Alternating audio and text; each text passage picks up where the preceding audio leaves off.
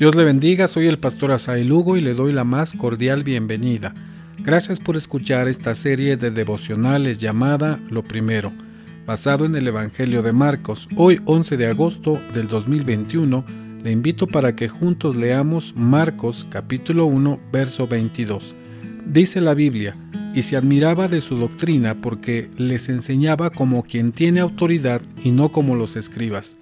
Reina Valera 60. Otra versión del mismo pasaje dice, todos estaban admirados de sus enseñanzas, pues cuando les hablaba lo hacía con autoridad y no como los maestros de la ley. Traducción en lenguaje actual. Marcos describe la autoridad de Jesús al enseñar en la sinagoga. No enseñaba como los escribas, quien eran llamados los maestros de la ley. Su método era único y diferente a lo que se había escuchado hasta ese momento.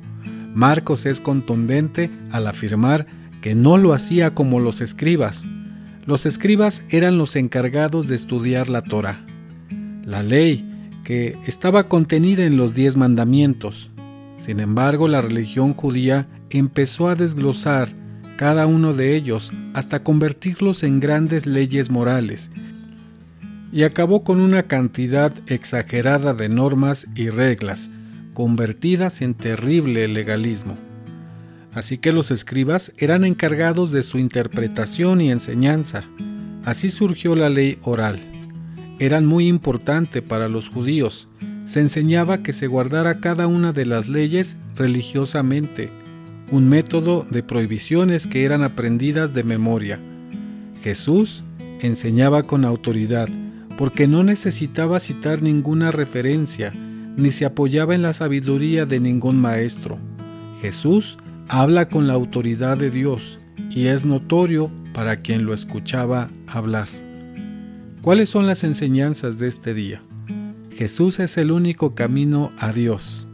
No hay reemplazos ni alternativas como el legalismo o el conocimiento humano para conocer a Dios. Jesús habla con la autoridad divina que deja al descubierto lo equivocado de las ideas de este mundo. Escuchar hablar a Jesús es vivir con libertad y con la seguridad de que nada se le puede comparar. Hoy al iniciar el día, demos gracias a Dios porque somos transformados cada día por el mensaje de Jesús. Le espero mañana para seguir reflexionando en la historia de Jesús en esta serie de devocionales llamada Lo Primero. Dios le bendiga.